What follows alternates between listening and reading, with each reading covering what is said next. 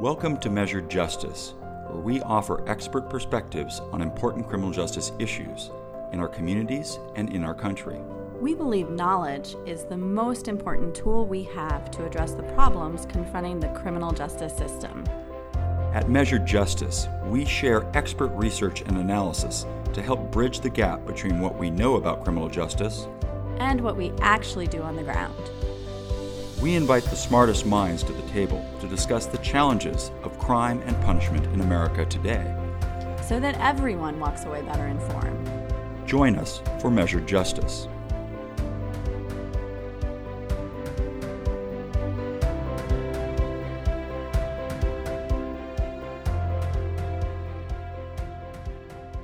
This is Erik Luna, founder of the Academy for Justice and the Amelia D. Lewis Professor of Constitutional and Criminal Law at the Sandra Day O'Connor College of Law here at Arizona State University.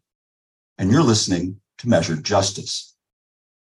The Academy for Justice is a criminal justice center at Arizona State University's Sandra Day O'Connor College of Law that aims to connect research with policy reform and to share expert voices. Today's episode marks the first of our series on leaders and legends of criminal justice reform. We're fortunate to be joined by a true legend of modern criminal justice reform, Pat Nolan, Director Emeritus of the American Conservative Union Foundation's Center for Justice, now named the Nolan Center for Justice. Uh, there is so much to cover with Pat that we've divided this episode into two parts, the first of which you'll, you'll hear today. Stay tuned next week for part two of our conversation. Pat Nolan, thank you for joining us today. Great to be with you. Patrick James Nolan was born on June 16, 1950, in Los Angeles, California grew up in uh, the Southern California area in a, um, a well established family that had uh, significant historical and socioeconomic roots in the valley. Pat, could you tell us a little bit about what your life was like growing up and um, and, and, what were the things, the experiences that you had that were leading you on a path that would lead you to college and then into politics and then eventually uh, into being a major player in criminal justice reform? we lived on Crenshaw Boulevard for the first uh, decade of my life. And uh, it was a neighborhood in transition. Crime was, uh, frankly, a, a, part of our lives, unfortunately. Uh, Buck Baker, a neighbor, was uh, shot coming out of 630 Mass at our local parish. Um, my brother, uh, older brother, was a delivery boy for Wright's Pharmacy. He returned for a delivery to find the elderly owners, Mr. and Mrs. Wright, bound and gra- gagged uh, and beaten uh, uh, for, for drugs. My eldest brother got involved in marijuana early, which was, you know, then um, not as common as it is now. It, it was a searing existence. my family moved to Burbank from there, which was a nice middle class community. Uh, there was crime, but you know, not nearly the extent that it was on Crenshaw. Uh, and I, I, was active uh, in sports uh, there, and I uh, became a member of the Police Explorers there. Uh, you know, which was a a really formational experience. We had wonderful police officers that were the leaders of our liaison, and um, I, I, learned a lot from them about the life of policing and what works, what doesn't work. So, um, and you were going to uh, Notre Dame, Notre Dame High School, correct? Is that is yes? That, and that's yes. a Catholic, a major Catholic school in the in the area. Yes, uh, and uh, that the brothers and priests of the Holy Cross were uh, seminal in my not only my faith formation, but my worldview, and also the importance of public involvement being concerned about the common good and uh, being active uh, in it. I uh, then went to USC. Uh, uh, my uh, older sister began our Trojan tradition. My mom, incidentally, had gone to UCLA. She graduated in the first class from UCLA in Westwood, and we always teased her that you know our our generation improved on the prior one uh, and uh, there's a series in LA. There's a series of divided families that of oh yeah, folks, aren't and there? and of course my dad always rooted for Notre Dame, So, you know, we had a very divided household. But six, uh, myself and uh, five of my brothers and sisters went to USC and graduated. And I think now there are like uh, 32 of our relatives that are Trojans. And uh, there's a great there's a great picture of you, Pat, that I that you shared with me um, of you on top of Traveler. And Traveler, um, for the, yeah, uh, no, that is the mascot of yeah. yeah. the mascot of, of the USC Trojans. And it famously at the Coliseum when USC scores a touchdown, um, there is a rider, a Trojan, who is on top of Traveler and rides around the Coliseum. And that was you. Tell us what that experience was like. Uh, well, I was only in the Rose Parade in '74, uh, but because uh, the the regular Tommy Trojan, then Dick Sacco, was riding as the Grand Marshal of another um, uh, uh, riders, mounted silver whites, they they called them, and as the SC mascot, Tommy Trojan you don't get in the program, but as grand marshal of his group, he got his name in the program. So Dick wanted that, and he asked me to sub for him, and and it was so exciting. Um, it uh, you know the crowds, of course, the Trojans were very supportive. The uh, the opponents uh, yelled, threw things, uh, waved at me with a single digit. Uh, you know, so it was uh, quite, uh, quite, quite something. You, you, got the you got the full Monty, I'm sure. Yeah, my uh, my grandfather had ridden in the Rose Parade uh, uh, on a group of Palominos. He was very prominent in L.A., and so my mom was just thrilled to see her son ride where she'd also seen her dad uh, ride in, in the same parade years earlier. Um, a lot, the, the history there is is rich, and I, I know that yeah you decided after graduating from USC, and, and what, what, did you what, what did you major in there, Pat? I was a political science major, um, and uh, I, I, have to say, my brother Tom rode for probably eight or nine years as Tommy Trojan, not only in the Rose Parades but in the Rose Bowl too. So it it became a family tradition too. But uh, yeah, I, I was a poli sci major, and uh, I, my professors were good. It's not like academia today where uh, there's sort of ideological rigidity. Uh, they didn't cancel people. I had a professor that was very liberal, who was chair of the department, who really encouraged my political activity. In fact, later on in life, he would have me come out. Uh, he became chair of a department out at the uh, uh, Claremont colleges, and he'd have me uh, speak to his graduate students. So there was um, a healthy give and take ideology. And uh, while I was at USC, I worked for City Councilman John Ferraro, who uh, became president of the City Council. And uh, that's part of the way I waited on tables and, and worked for John to help pay my way through. And uh, he had been chair of the police commission. So from him, uh, he was a Democrat, very conservative, and he really took me under his wing. He mentored me, and I learned so much from him uh, about just the, you know, policies are important, but frankly, personality and the ability to work with people you don't agree with is essential if you're going to be effective. I saw that with John, and he really nurtured that uh, spirit. Um, it's interesting. While I was at City Hall, two of my uh, soon to be colleagues, Maxine Waters, uh, who of course is famous nationally, Mike Roos became majority leader in the assembly. Uh, they were there in the city hall with me, uh, working. And um, there's it, it's, a small, it's, a, it's an interesting time because there were a, series of, of, of individuals who had become very prominent. You mentioned Maxine Waters, but I have this great picture of you. This is a little bit later with uh, standing and talking with Willie Brown, who of course is legendary uh, as a yeah. Um, yeah. Uh, and um, this this sounds like very early on you had already been you saw politics as an important area in which policy was made, or the area in which policy was made, and you saw that it it would require sometimes working across the aisle. Yes, yes, uh, and uh, I I actually got very politically involved when uh, Reagan first ran for governor. I was on the ground floor of his campaigns when he first ran for governor, and people don't realize at that point uh, he was not favored to win the Republican primary. The establishment was very much opposed to him. Uh, the same uh, mantra we heard later oh, he's too conservative. He's just a cowboy. He can only read lines. But uh, I saw him up close and personal. And boy, he, he really, uh, he'd studied policy and was very good at explaining it and he cared. He cared about the average Joe. And through that, I became familiar with this whole campaign team, Ed Meese, Lyn Nofziger, and you know developed relationships. So uh, from undergraduate, I went to USC Law School.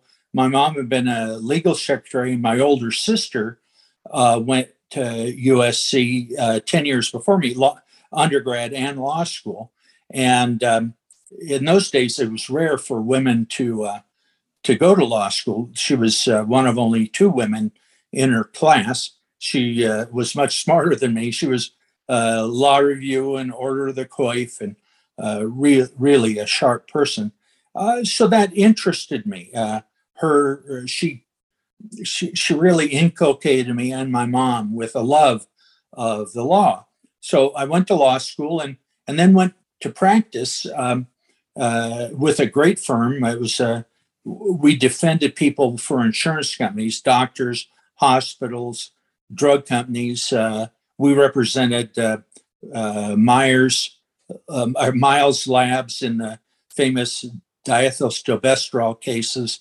Um, and I won nine out of nine out of 10 motions for summary judgment. But, uh, but we also represented municipalities. Uh, we represented all the deputy sheriffs in LA County in officer involved shooting cases. We represented the governments of uh, Riverside, San Bernardino, Orange, and uh, counties, uh, not only the counties, but all the special districts in them. So I got a flavor for municipal law as well. And uh, the seat in which uh, we lived since I was 10, Burbank and the surrounding area, the assembly seat opened up. And while I enjoyed practicing law, I, uh, as an example, I was frustrated by the law because on the same day, in two different courtrooms, I had to argue the exact opposite uh, for two different motions I had, mm-hmm. and and it frustrated me because, of course, the courts had ruled a certain way, and so it helped our client in one case and didn't in the other. And so that's what I had to do. But I thought I want to be where I can help make these policies, not just be a mouthpiece, literally arguing opposite sides uh, in the same courthouse on the same day. And uh, and so I ran. Uh, I was young. this was a, uh, this was an interesting time, wasn't it? This was uh, I was I was looking at this, and I was a child there in San Diego, and, and you were, of course, uh, had been in L.A. and were now practicing attorney and prop something called Proposition 13 came up, and this was a huge yes tax law, and I guess maybe similar to other phenomenon where there's been a a kind of sea change or a um, you know yes. the old guard being shown the door and the new guard being introduced. Um, this was a, a, kind of a sea change for California politics, and this was uh, this you were part of that group that came in. Is that right? Uh, yes, I, I had uh, been active in the tax reform movement uh, long before uh, Prop 13. Uh, our uh, the county assessor felt it was uh, absurd the uh, the high taxes that were being imposed on people in LA as home prices increased. They were knocked into higher and higher brackets of taxation. So middle class people were paying a fortune in property taxes. Howard Jarvis came along uh, I worked with him. He was really a character. Uh, he did a rally for me in that first election. Uh, he signed a letter which went to all the voters uh, supporting me. And uh, yes, we were part of uh, the Prop 13 generations when we got to Sacramento that said the old way of doing business isn't serving the people. And um, we were very impactful. Uh, what was and, it like as a young as a young lawmaker? You arrive in Sacramento and you're uh, what, tell, tell us what the, those first few, few years and, and and the development of your of, of your career there. I was really fortunate. Bob Moretti, who'd been a speaker of the assembly, graduated from Notre Dame High School, and he was sort of the beau ideal of the Notre Dame Knights. Uh, and uh, when I got to Sacramento, he took me under his wing. He was a Democrat, I was a Republican, but he was really helpful to me. Then Jess Unruh, who'd also been Speaker of the Assembly, uh, he also reached out to me because his chief of staff had gone to Loyola High School and was active in Young Americans for Freedom with me. And uh, I'd worked with him when I worked for John Ferraro because he was a constituent. So um, those personal relationships. And then my aunt had been uh, assistant to the general manager of the LA Chamber of Commerce and was really beloved there. Um, and she had people that just adored her in Sacramento. Uh, and uh, so that was a great entree to people because what I learned over the years is personality, frankly, has a lot more to do with your ability to get things done than policy. Now, you try to advance policy, but it's your personality, your ability to get along and work with people that um, matters. And uh, and and because of those relationships, I, w- I was able to, uh, you know, even though we were the minority party in both houses, in the first two years, Jerry Brown was governor. So I was uh, triple you know, minority, but I was still able to get legislation passed. Uh, and uh, and and through their guidance and mentoring, I was able to be effective. But it was um. Uh, I think I was a little full of myself. I was t- 28 years old when I was sworn in, and um, one of the youngest at, uh, at that time, right? That yeah, was, yeah, uh, I was, and um, uh, and I was single, so uh, it was uh, quite fun uh, up there. Um, and what one many, times things, you mentioned you mentioned the, series of folks you mentioned Unruh, and that's that is that the Jesse Unruh of the the Unruh Act? Is that the, yes? Yeah, yeah. So a, a, kind of a lion of of civil rights. Um, uh, oh yeah, California, yeah. and and and again, an example of working across the across the aisle. Right, uh, and in fact, Jess Unruh is famous. Uh, uh, he and I became such dear friends. Uh, his family asked him to be one of four people that eulogized him at his uh, funeral. So that that was a very. It's, a, it's a great honor of, of, a man who significantly impacted civil rights law in in. in yeah. oh, and and so many other things, and yeah, uh, but he also is a very practical man. Uh, speaking of being young and up there and having fun as well as working hard, uh, he used to say about legislators uh, uh, and how to maintain your integrity, even uh, with people that contribute to you and you know wine and dining. He said if you can't eat their food, drink their wine, and I'll clean this up a little, make love to their women, and still vote against them, you don't belong up here. and, Politics is an interesting, interesting profession. Did you, when you were, and you had grown up and had had had, and you, you mentioned Reagan had been a um, uh, kind of an icon for yours, an, an individual of, uh, uh, yes, and it certainly had changed changed American politics through through the uh, 80s, if not before. It, of course, it affected who became who was nominated. Uh, uh, uh, uh, Ford being uh, the nominee, he was a potential candidate then, and then when when uh, it came up uh, against Carter, uh, uh Reagan won eight years of of of uh, of the Reagan administration, followed by some would consider another four years of continuation under George H. W. Bush. Um, yep. What are your thoughts as a you're a lawmaker? You're in the the the, the early mid '80s, and your agenda you saw it as a uh, uh, a, a, a, continuation or an application of, of the Reagan Revolution in California, or were there other uh, uh, other vistas that you were looking at at that time? Oh no, that it was definitely the Reagan agenda. Um, you know, uh, I'd supported Goldwater as a kid, walked precincts for him, but he um, and and I admired him. He was a great libertarian, uh, very thoughtful man, but he tended to be kind of I, I, uh, this isn't quite right, but uh, left a negative impression. People were angry after uh, at the things he pointed out that were wrong with government. Reagan, he, he, he didn't. He didn't. He wouldn't. Uh, he wouldn't curb his words. Uh, yes. Oh, yeah. Sure, to yeah. make sure. I mean, he was. Yeah. What was his famous phrase about? Um, about uh, uh, uh, being uh, about zealotry and non-zealotry and and, and oh yeah no uh, that um, extreme extremism in defense of liberty is no vice and um, pusillanimity uh, in the name of I forget. Is we'll, we'll build it later, but, it was, but yeah. right. It was, yeah. That that that statement was taken as, of course, a um, a dangerous one. Um, many did not see it that way, but many did, and then of course it was followed up with um, uh, with Johnson and that famous commercial of the uh, of a child with a, uh, a flower. Yes, with the flower.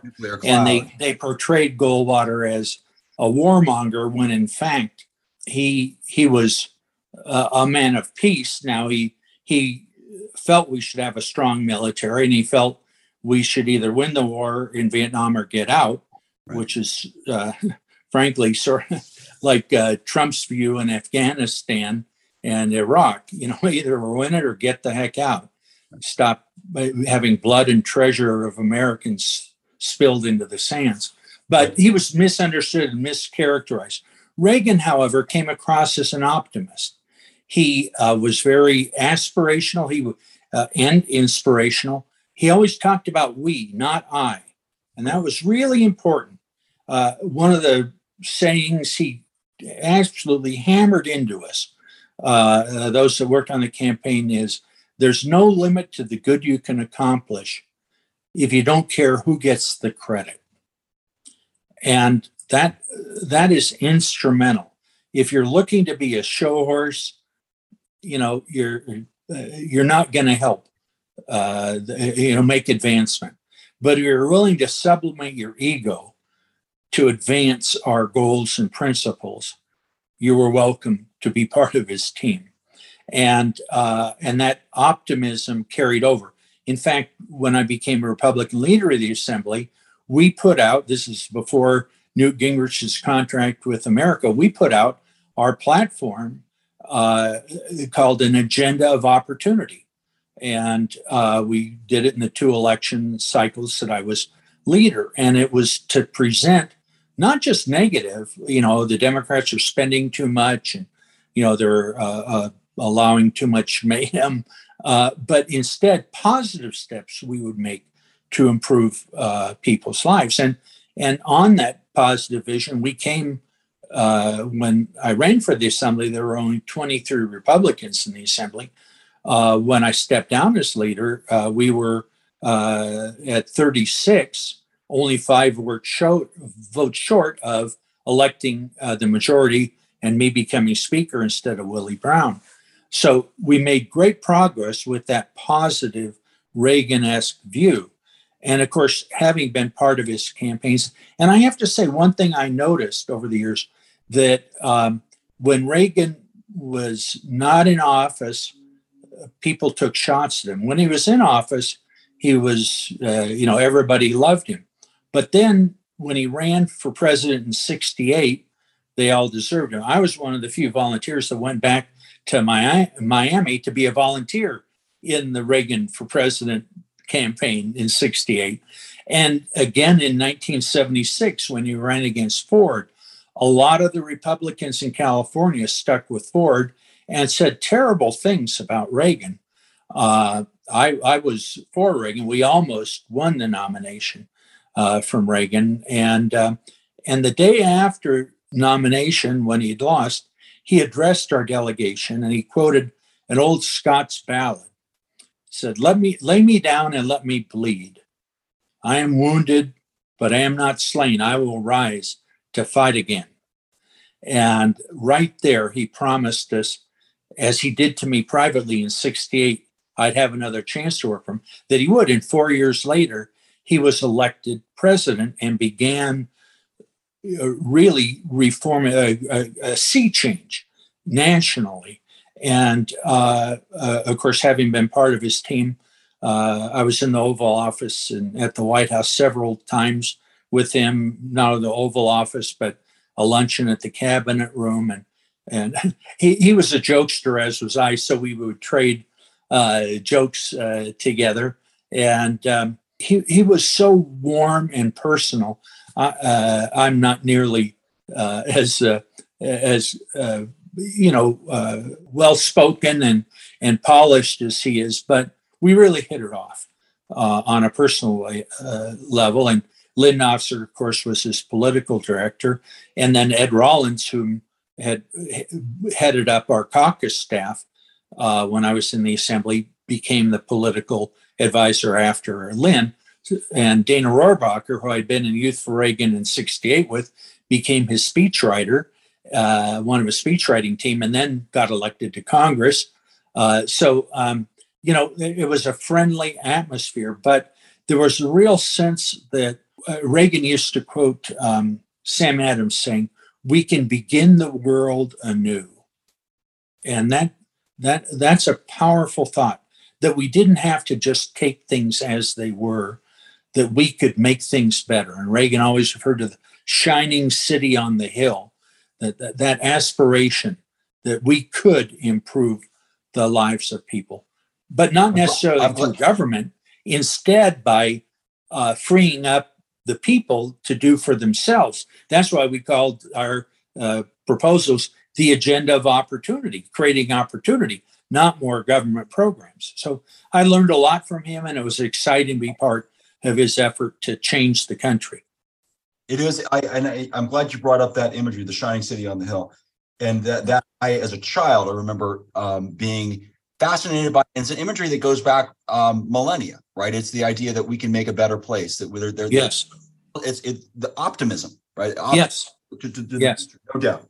And you and the people you talked about um, that that you were this this young group of folks that were in the middle of their career or maybe quite young. Um, I mean, these are now legends. You know, Lyn Nofziger, uh, Ed Rollins, Dana Rohrabacher. This is a kind of a, a, a best and brightest of, of, of conservative America at the time and you mentioned Ed Meese, of course, who was a, uh, a law had been a law professor at the University of, of San Diego, and so many of the folks that were the young uh, attorneys that were there with um, with uh, Ed Meese and, and and those in the White House would end up having very prominent positions uh, in government, including uh, Chief Justice Roberts. Uh, eventually, would make it there. So, to, to tell us, this is the environment you're in. You are in, uh, heavily involved in, of course, national politics, but also ca- obviously California politics. And the 1980s, they began, there were a, uh, uh, nationally, there was a, a scandal called Abscam, and that, that ended up being uh, receiving a lot of attention. And um, a, a, lot of heavy federal investigation into, um, into, into politicians and into money. Um, this, of course, we'd see bubble up uh, uh, for, for, we saw bubble up for years before. And of course, it's only intensified in the process that money is the lifeblood of, of politics. Could you tell us a little bit about the that that that experience you had, the kind of a dark period, and then and how it led into both what might have been the depth of your uh, the, the the the depth of your the lowest point in your life, but how it also became kind of a rebirth and uh, beginning of what uh, has been such an incredibly important part of uh, of your story. Yeah, I I was Republican leader then.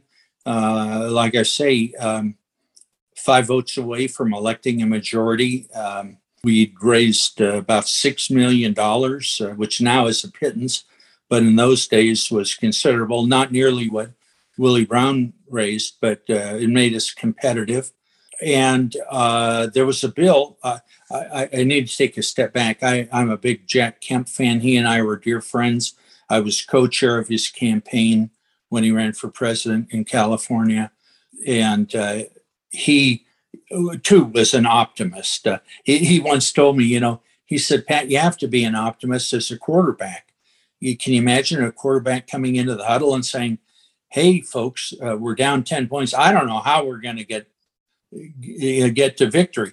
No, he's positive. He's always got an idea how to do it, and that and was a very smart man who eventually was the uh, Republican uh, vice presidential nominee with Bob Dole. Correct? Yes, and also Secretary of HUD that's housing and urban development.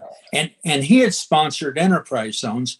I sponsored in California, and in fact had to uh, work on enterprise zones and reach accord with Maxine Waters on it because she could block it uh, going through the legislature. So I'd been interested, having grown up in on Crenshaw, I saw the poverty there, the grinding poverty, and knew that more government wasn't the answer.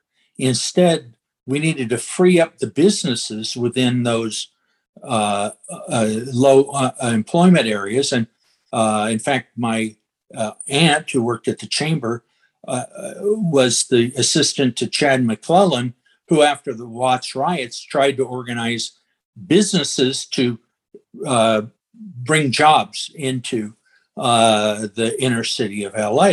So it was in my blood, if you will, to try to unleash free enterprise to solve our problems. So uh, there was a proposal to um, there's across the river from Sacramento is a, a, city called West Sacramento. It's just terribly poor and uh, was unable to really generate uh, interest to have jobs get there. And there was a proposal by uh, one of the Democrats to uh, there had been a a requirement that to get a small business loan, you had to have 10 million in capital. Well, it was just an arbitrary figure. And to an area that was so poor like West Sacramento, um, and, and, all the other disadvantages of a business to locate there, uh, you know, that would have been virtually impossible. So the bill was uh, sponsored by a company that was going to build a shrimp processing plant there. And the legislation said that for that uh, project, we would lower it from 10% to 5% capitalized. And, um, you know, that made sense to me. It sailed through both houses of the legislature. Unbeknownst to us, that legislation, the, the shrimp company was phony. It was an FBI front. And uh, they, they've since changed their methods, but uh, it didn't occur to them that a bill like that might pass. They just thought, oh, we'll dangle this out there and people will milk it for what it's all it's worth, and we'll we'll get them. Well, uh, you know, again, it was good on its merits, uh, so we all voted for it. Well, they went to Governor Deukmejian and said, "Look, you've got to veto this bill uh, because it was a, we're a phony company." Well, rather than tell him to get out of his office, he instead lied to the people. They got him to lie to the people and say he was vetoing it because it was an improper use of the government. Uh, all of his staff, everybody said he would have signed it, but the FBI said, please veto it. And he did, but then lied to the people. Um, nothing happened. And two years later, another bill came up that was the same. And I uh, voted for it again. Again, it passed both houses. I had voted for similar legislation seven times. And there was uh, the, this front, FBI front, the shrimp company, kept saying they wanted to contribute to my campaign. And I told my aide that they kept uh, contacting, hey, you know, have them send in a check. I mean, uh, you know, that I don't need to meet with them. Uh, they kept insisting, and uh, we set up several meetings. You know, the legislative calendar is, as a legislator, uh, as the leader of the assembly, you, you, know, you're just busy all of the time on the floor uh, in committees. And um, so uh, they set up several meetings. They canceled. Finally, one of them worked out. I went across the street and met with them. And, uh, you know, they said, oh, we really want to elect a Republican majority. We're really for you and they uh, had an envelope that I never even touched. They handed it to my aide and said, "Well, as we agreed, uh, here's uh, ten thousand dollars to help you elect the majority." Well, they took that as I knew about an agreement. I didn't. They had told my aide, "We want to contribute ten thousand dollars," which again, I, I didn't think was that important to meet. But she kept saying, "Oh, they really want to meet you," you know, and uh, the, the tape of the meeting shows they were really talking about, oh, we can't wait to see you up there as speaker and everything. And in the envelope were two checks, one to my own campaign account and one left blank. Well, uh, apparently, what they told uh, Karen, my assistant, was uh, that they wanted to give five thousand to the joint PAC of Republicans, and so they left it blank. Well, afterwards, it became very obvious they wanted me to put my name on it and put it in my pocket. it, it, you know, it never even occurred to me or Karen. It was deposited in the accounts and no thought about it. Well, they came back later uh, and uh, raided my office along with some other uh, uh legislators and uh, really derailed uh, our effort to elect a majority and ended my political career. I ended up going to prison. Um, I took a plea because they charged me, if you can believe it, was six felonies uh, uh, with mandatory minimums that would have uh, sent me to prison for 21 years. Um, my they, children. They put, you, were, they put you to the choice, right? They, they was a a, a a an indictment that had a series of of of very uh, strong sounding and very, certainly uh, harsh punishment carrying um, uh, sentences, and ultimately. Um, well, in my I, I need to say my children were five years, four years, and ten months old. Sure. Had you, you I gone to, had I yeah. tried to, and I gone to trial and missed, and our consultant did a poll of potential jurors, and 66% said I was guilty without hearing any facts. So it, was going to be difficult. It seems stacked then, particularly if the if the predicates don't require um, a, a kind of a truly evil mindset. Oh yeah, uh, there, and, there was and, and no, that's true in, in, federal law. And some types of laws that they they sometimes paid little attention, little heed to to those kinds of issues. And of course, there may be even a little bit of a um, not necessarily a thumb on the scale, but a recognition that that that, that uh, the law says proof beyond a reasonable doubt, and the presumption and the presumption of innocence is in favor of the defendant, and the burden is always on the government. But there is almost a natural inclination of of ordinary folks and with what people can readily understand, regardless of its fairness, that geez, the government must not have brought this unless, in fact, there was something there, right? Right, and accepted. and and add to that the fact that you know I was a politician in a scandal-ridden town. Now, uh, you know, I had all sorts of Democrats come forward and defend me and say, Pat's one of the straight arrows here. He, you know, he he's not this, but you know, uh, I would have had to gamble being away from my wife and children a total of 21 years. And um, it broke my heart, but I had to lie and say I was guilty uh, so that for a lesser sentence, which was uh, 33 months. And uh, I ended up doing 29 months in federal custody.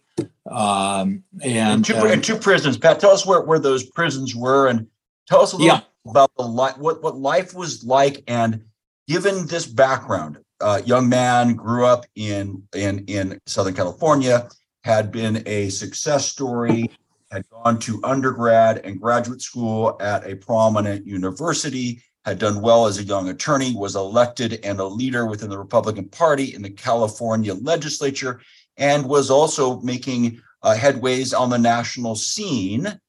And then this happens, and you end up uh, uh, convicted uh, and incarcerated. Tell, tell, tell, tell us what you were thinking then, what life is like, and what kind of changes uh, occurred in your thinking and your life as a res- uh, as a result of that experience of being incarcerated? Yeah, um, it was obviously quite a culture shock. I was uh, the first prison was in uh, Dublin, California, uh, a suburb of uh, the East Bay, uh, south of Berkeley. Um, it had been an army camp before and was converted into a prison. I was in the camp part, they also had a women's, you know, prison with all the barbed wire and everything else, and the gu- guards circling with guns. And they also had a, a federal prison, um, a detention center where they, like a jail, where they hold uh, defendants prior to trial. And um, the counselors, uh, my counselor I was assigned to, was just awful. And she went out of her way to try to humiliate me. And uh, it, it, just one small example uh, when I uh, surrendered to the prison, the guard that met me uh, was supposed to be her, but she was off that day. So he turned out to be a wonderful guy, and he said, uh, "Gee, you know, uh, would you like to call your family and let them know you're here, uh, and um, you know, and you're safe?" And so I did. Then when she called me to her office the next morning, she screamed at the top of her voice, "How dare you go around me? How dare you get that extra call? I'm the one that's supposed to decide whether you, you can call your family. You were dropped off here, and that's all they need to know." And that's the way she treated me from then on. The other inmates, uh, of course, because I was high profile, there were all sorts of cameras there uh, you know, on the hill overlooking the prison uh, to capture my uh, surrendering. And so, you know, they all knew. But, you know, they showed kindness right from the beginning. You know, they didn't have any uh, bunk prepared for me, no bedding, anything else. And so, uh, uh, prisoners tend to squirrel away things like sheets and pillows and stuff. And so they, they did it. And uh, one guy had some instant coffee that he had bought from the cantina for his use. Well, he asked if I'd like a cup, uh, and of course I did. Uh, I'm a, that's my real vice. My addiction is to caffeine and coffee. But um, uh, they they treated me well, and some were suspicious because they thought I would lord it over them because of my former position. In fact, the guy in the bunk next to me kept muttering under his breath, GD, uh, effing, uh, you know, politician, you know, on the take and this and that. Well, once he saw that I was an okay guy, he and I became very good friends. And even after I got out of prison and he got out, we remained friends. Uh, became very close friend of our family. But um, uh, you know, he was suspicious at first. And there again, like in the legislature, I found just being a regular person, showing caring about them as people, uh, and um, trying to be of help to them if they needed to write letters home or something like that. Uh, most of them were illiterate and innumerate. Uh, a majority of the people in the camp had been arrested uh, during the Rodney King riots, mostly African American, but some Hispanics. I, I, became good friends with a lot of them. My lawyer had told me, you know, Pat, uh, you're going to find, because he'd been an assistant U.S. attorney, but then was in defense work. He said, you know, you're going to find some really nice people in prison. You'll be surprised. And I did. Now they, you know, they came from very different backgrounds than me, than me in most cases, but uh, some really close friendships. Uh, uh, some of them have died. Uh, those I've stayed in touch with, but a couple are still alive, and we still uh, stay in touch. Once I once they saw I wasn't gonna uh, be snooty and look down on them, uh, they became uh, nice. And uh, the the warden, like my counselor, really wanted to humiliate me, so he had me working landscaping uh, outside in the elements. They didn't give any rain gear and anything uh, uh that. Uh, but um, uh, then the guy that ran the the officer that ran the garage hired me to work in the garage, which at least got me out of the elements.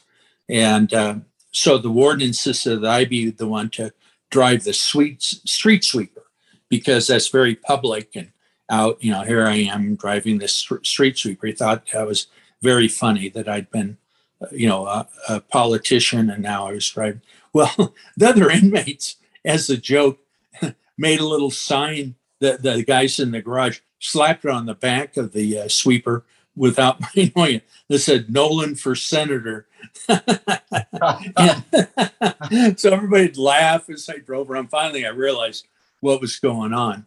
But but the, the biggest so thing you about face, you face a, you people that were that, that you saw some the bad side. You saw the kind of almost the Captain, the Cool Hand Luke movie kind of folks. Yeah. And then yeah. you saw, um, then there were decent people who were working within the system that were trying to help you out. And then there were um, folks who'd been incarcerated that you maybe in a previous previous life uh, in your in your previous profession in your previous experiences um, may not have been um, you had different might have had a different image of them and the, and the, oh a- absolutely yeah uh, but you know I, I was raised in a family that said you know it's not your station in life it's who you are that's important and um, you know while my parents were college graduates, you know, with honors. Uh, we had friends that were, you know, tradesmen, carpenters, plumbers, you know, uh, noble people. you know, it's their character that was important, uh, not their station in life. And uh, so I, I, saw that there. And uh, I, I don't want to paint all of the staff as bad. Of course, uh, not. You just, said that the, the person who helped you out, the officers who've helped you out, mentioned several that, that did that. Yeah. And, and yeah, and that's true in, of any institution. There are going to be no institution is pristine and perfect, and no institution is truly a, at least as we hope not, is, is truly a hellhole. Right. Yeah. That brings us to the end of our time today. Thank you for listening to part one of this month's podcast. Stay tuned next week for the second part of our conversation, where we'll talk about Pat's incarceration and the transformation he experienced. I want to thank our guest for a really terrific discussion. Pat Nolan, Director Emeritus of the American Conservative Union Foundation's Nolan Center for Justice. Thanks also to our producer, Amina Ketchen Kamel. This product is a service of the Academy for Justice at Arizona State University's Sandra Day O'Connor College of Law. I'm Erik Luna, and this has been Measured Justice.